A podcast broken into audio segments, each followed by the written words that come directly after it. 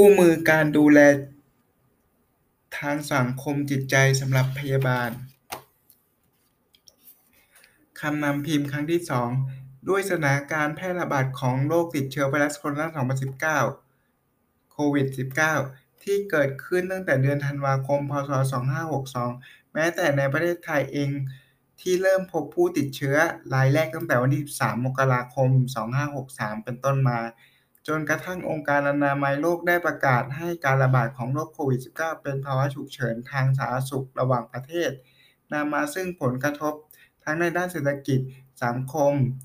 อีกทั้งภาวะสุขภาพของกลุ่มคนที่มีโรคเรื้อรัง ตลอดจนผลกระทบเกี่ยวกับการเจ็บป่วยทางจิต และปัญหาสุขภาพจิต พยาบาล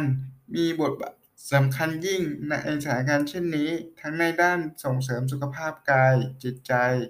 การป้องกันปัญหา การบำบัดรักษาและฟื้นฟูสมรรถภาพ กรมสุขภาพจิต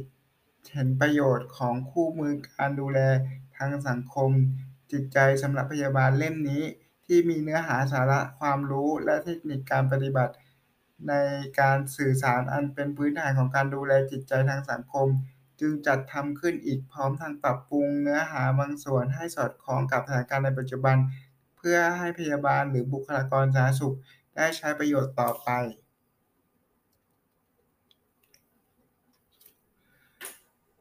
คำนำใน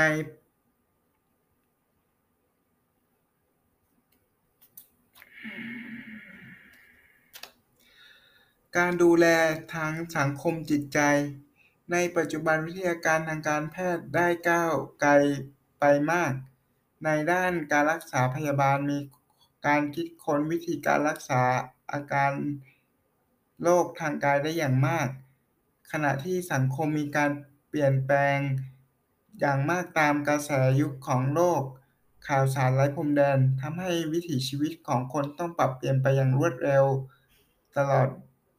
ตลอดเวลา ปัญหาทั้งทางสุขภาพและสาธารณสุขจึงมีความยุ่งยากซับซ้อนมากขึ้น ส่วนหนึ่งเนื่องมาจากโรคเรื้อรังต้องการรักษาที่ยาวนานมากขึ้น อีกทั้งมีโรคอุบัติใหม่ที่ยากรักษายากขึ้น ใช้เวลานานขึ้น เชื่อว่ามาจากการรักษาแบบเดิม เริ่มด้อยประสิทธิภาพลง หรือไม่ครอบคลุมปัญหาอีกต่อไป เพราะ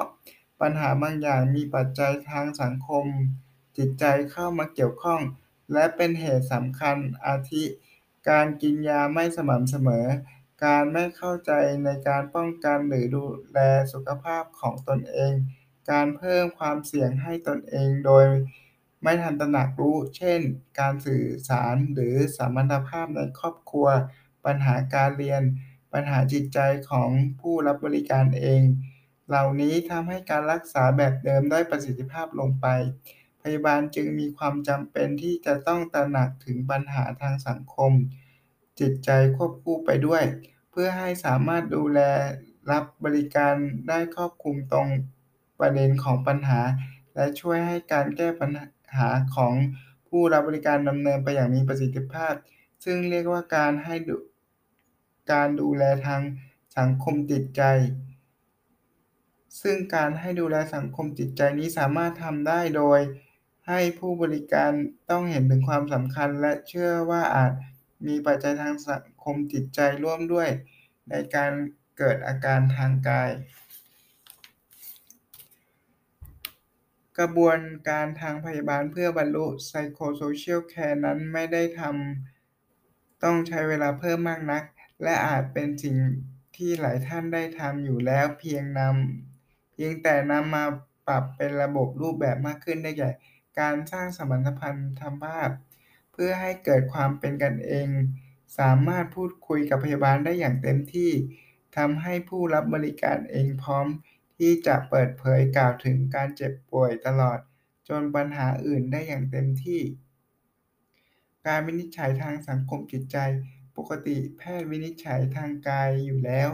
แต่สำหรับการดูแลทางสังคมจิตใจ ต้องมีความสามารถในการค้นหาปัญหาทางสังคมจิตใจที่เกิดร่วมด้วยกับอาการทางกาย เพื่อทำความเข้าใจกับปัญหา และผู้รับบริการก็จะเข้าใจในปัญหาของตนเองกระจ่างชัดขึ้นด้วย การวางแผนการแก้ไขปัญหาทางสังคมจิตใจ เป็นกระบวนการต่อเนื่องเนื่องจากการวินิจฉัย ซึ่งถ้าเป็นการรักษาทางกายก็อาจเป็น การใช้ยาการผ่าตัด แต่ในกรณีนี้คงต้องวางแผนในการปรับพฤติกรรมแก้ปัญหาทางสังคมจิตใจ เพื่อช่วยรักการรักษาทางกายที่ไม่มีประสิทธิภาพ และสามารถแก้ปัญหาได้ครอบคลุม และตรงประเด็นมากขึ้นสำหรับทักษะพื้นฐานที่นำมาใช้ ในการดูแลทางสังคมจิตใจจะใช้หลักของการสื่อสาร ดังที่ จะกล่าวในส่วนถัดไป หลักการสื่อสาร การติดต่อสื่อสารคำว่าการติดต่อสื่อสารหมายถึง การทำให้เป็นธรรมดา การบอกแจ้การแจ้ง ช่วยกันทำสิ่งต่างๆ ให้เป็นธรรมดา หรือหมายถึงกระบวนการปฏิสัมพันธ์ระหว่าง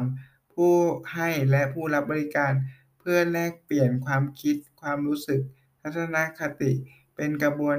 การ ที่ไม่อยู่นิ่ง และทำอย่างต่อเนื่อง โดยผ่านการพูด การเขียน การใช้ท่าทาง การแสดงออกทางกาย สีหน้า เสียงดนตรี การวาดระบายสี การปั้น การเต้นรำหรือในลักษณะอื่นๆ Bridgehead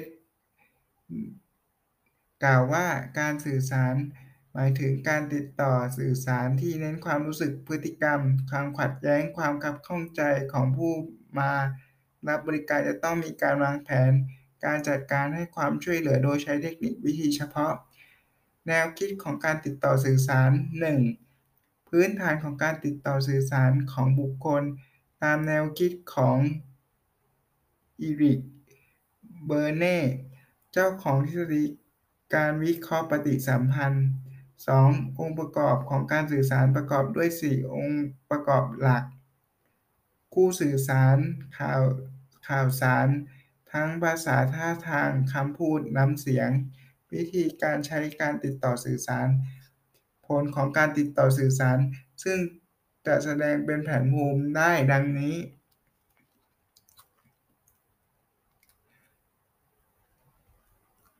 3. ชนิดของการสื่อสารซึ่งจะแบ่งได้เป็น 3.1 การสื่อสารโดยใช้การใช้คำพูด เป็นการสื่อสารความคิด 3.2 การสื่อสาร โดยการใช้สัญลักษณ์ หรือการใช้ท่าทาง เช่น การพยักหน้า การสบตา การสัมผัส การเป็นการสื่อความรู้สึก หลักการติดต่อสื่อสาร 1. ยึดผู้มารับบริการเป็นศูนย์กลาง ซึ่งจุดหมายก็คือ ช่วยให้ผู้รับบริการมีสุขภาพกายและจิตสังคมดีดำรงชีวิตได้อย่างมีความสุข แต่ต้องคำนึงถึงความเป็นปัจเจกบุคคลของผู้รับบริการด้วย 2. มีเป้าหมาย ซึ่งจะต้องสร้างความไว้วางใจพื้นฐาน เพื่อจะได้เข้าถึงปัญหาของผู้รับบริการ จำเป็นต้องใช้กระบวนการได้อย่างมีเหตุผล 3. ความเชื่อถือได้ ผู้ให้บริการจะต้องมีความรู้มีทักษะชำนาญการในการติดต่อสื่อสารเพื่อการบำบัด 4. การเล่าเรื่องที่ตนเองไม่สบายใจ จะเน้นถึงการเปิดเผย ตนเองของผู้มารับบริการ ซึ่งจะช่วยให้ผู้บริการเข้าใจตนเอง รู้ปัญหา และพฤติกรรมของตนเองมากขึ้น 5. การรักษาความลับ ข่าวสารข้อมูลเป็นสิทธิส่วนบุคคล จะต้องเก็บรักษาเป็นความลับ โดยต้องแจ้งให้ผู้บริการได้รับรู้เงื่อนไข 6. การยอมรับ ผู้ให้บริการจะต้องยอมรับทั้งตัว ผู้มารับบริการและปัญหาที่เกิดขึ้น เพื่อจะช่วยเหลือได้อย่างเหมาะสม 7. การร่วมมือ ผู้ให้บริการทุกสาขาวิชาชีพ ไม่ว่าจะเป็นแพทย์พยาบาลนักจิตวิทยานักสังคมสงเคราะห์ต่างมีความเท่าเทียมกันในการให้ความร่วมมือ เพื่อให้ผู้มารับบริการได้รับการแก้ไขปัญหา ได้สำเร็จตามเป้าหมายที่ตั้งไว้ เทคนิค พื้นฐานเพื่อการสื่อสาร เทคนิคการติดต่อสื่อสารจะจำแนกตามประโยชน์ที่เกิดขึ้นกับผู้มารับบริการ 1. เทคนิคการสร้างสัมพันธ์อย่างรวดเร็วโดยใช้การกล่าว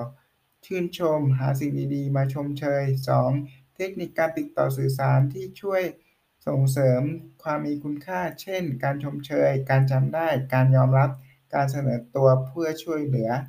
3. เทคนิคที่ช่วย ในการทำความเข้าใจซึ่งกันและกัน เช่น การทวนซ้ำ การสะท้อนความรู้สึก การพูดกระตุ้นความรู้สึก การแปลภาษาพูดเป็นความรู้สึก 4. เทคนิคที่ช่วยกระตุ้นการเล่าเรื่องที่ตนเองไม่สบายใจ เช่น การรับฟังอย่างตั้งใจ การถาม การสำรวจ การกล่าวนำ การเงียบ 5. เทคนิคที่ช่วยพัฒนา การตระหนักรู้ในตนเอง เช่น เน้นคำพูด การแปลความหมาย การเผชิญหน้า การสรุป 6. เทคนิคที่ช่วยควบคุมตนเอง เช่น การจำกัดพฤติกรรม การเสริมแรงทางบวก 7. เทคนิคที่ช่วยเอื้อประโยชน์ต่อการตัดสินใจ เช่น การให้ข้อมูลที่ถูกต้อง สรุป การสร้างสัมพันธภาพ และการติดต่อสื่อสารเพื่อการบำบัด เป็นเครื่องมือสำคัญอย่างยิ่งในการ ให้บริการ เพราะผู้ให้บริการจะใช้ตนเองเป็นเครื่องมือ และยึดตัวรับผู้บริการเป็นศูนย์กลางในการบำบัด จะต้องใช้กระบวนการและเทคนิคในการติดต่อสื่อสารร่วมกัน จึงต้องมีการปรับปรุงและพัฒนาตนเองตนเองของผู้ให้บริการอย่างต่อเนื่องด้วย การถามและการเงียบ การถาม การตั้งคำถามแก่ผู้รับบริการ เพื่อหาข้อมูลต่างๆ ที่ทำให้รู้รู้ถึงสาเหตุของปัญหา และความต้องการของผู้รับบริการตลอดจนผู้รับบริการ ได้ใช้เวลาในการสำรวจความคิด ความจำและทำความเข้าใจปัญหาของตนเอง วัตถุประสงค์ 1. การถามเพื่อเป็นการ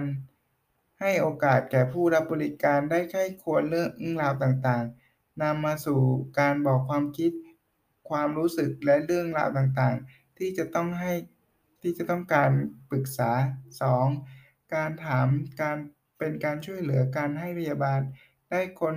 หาข้อมูลของผู้รับบริการและเข้าใจถึงปัญหาของผู้รับบริการมากยิ่งขึ้นคำถามแบ่งเป็น 2 ประเภท 1. คำถามปิด 2. คำถามเปิด แนวทางการใช้ทักษะการถาม 1. คำถามปิดหมายถึงคำถามที่กำหนดทิศทางในการตอบมาเรียบร้อยแล้ว ผู้ตอบเพียงแต่เลือกทิศทางใดทิศทางหนึ่งเท่านั้น เช่น มีคำตอบให้เลือกว่าคำตอบว่าใช่หรือไม่ใช่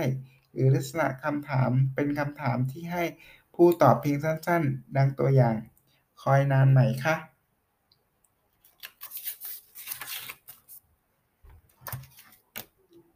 หรือเป็นคำถามที่ต้องการให้ผู้ตอบเลือกตอบเพียงอย่างใดอย่างหนึ่ง เช่น คุณคิดจะบอกหรือไม่ บอกเรื่องผลการรักษาของคุณกับภรรยา แนวทางการใช้คำถามปิดคือ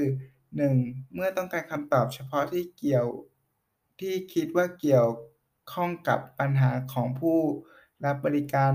2. เพื่อตรวจสอบความเข้าใจถูกต้องตรงกัน 3. เมื่อต้องการให้เกิดการตัดสินใจ เช่น ปัญหาเรื่องนี้เป็นปัญหาเร่งด่วนสำหรับคุณใช่หรือไม่ โดยทั่วไปแล้วเราไม่ควรใช้คำถามปิดมาก เพราะไม่เอื้ออำนวยให้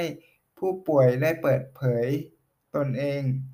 และไม่มีโอกาสได้สำรวจความรู้สึกนึกคิดของคนตนเองอย่างกว้างขวางทำให้ได้ข้อมูลน้อย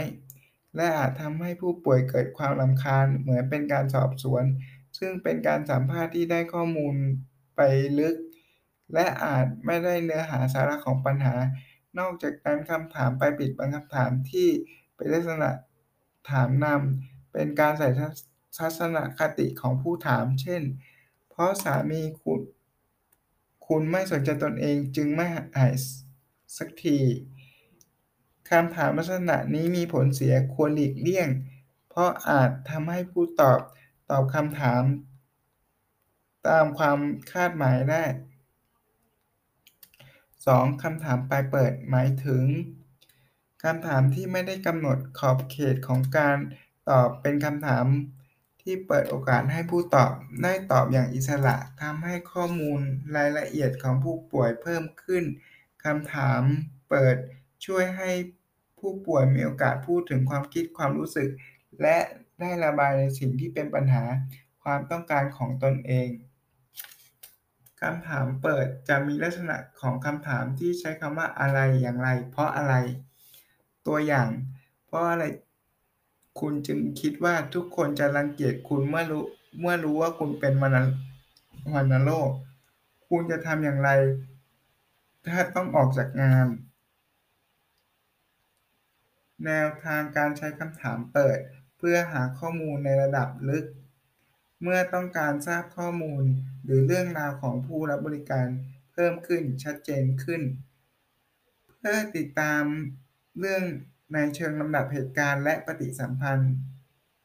กระตุ้นให้ผู้รับบริการมีส่วนร่วมในการสนทนาและสำรวจตนเอง ในการพูดคุยเพื่อดูแลทางด้านสังคมจิตใจควรใช้คำถามเปิด มากที่สุดเท่าที่จะเป็นไปได้ เพื่อให้โอกาสผู้รับบริการได้สำรวจถึงความนึกคิดของตนเอง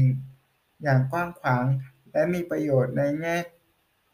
ผู้รับบริการไม่รู้สึกรำคาญจากการถูกถามแบบซ้ำๆและคำถาม เปิดที่ใช้คำว่าทำไมอาจทำให้ผู้รับบริการรู้สึกถูกคาดคั้นถูกตำหนิเกิดความรู้สึกว่าตนเองทำอะไรผิดอยู่ หรือการใช้คำถามทำไม ที่เกี่ยวกับสิ่งที่กระทบกระเทือนความรู้สึกทำให้กระทบกระเทือนสัมพันธภาพระหว่างพยาบาลและผู้รับบริการ ฉะนั้นควรหลีกเลี่ยงการใช้คำถามทำไม ตัวอย่าง พยาบาลที่ผ่านมาคุณไม่ชอบกินยาใช่ไหม ควรจะเปลี่ยนเป็น พยาบาล เพราะอะไรคุณถึงไม่ทานยา มีอะไรหรือเปล่าคะที่ทำให้คุณลุงไม่ทานยา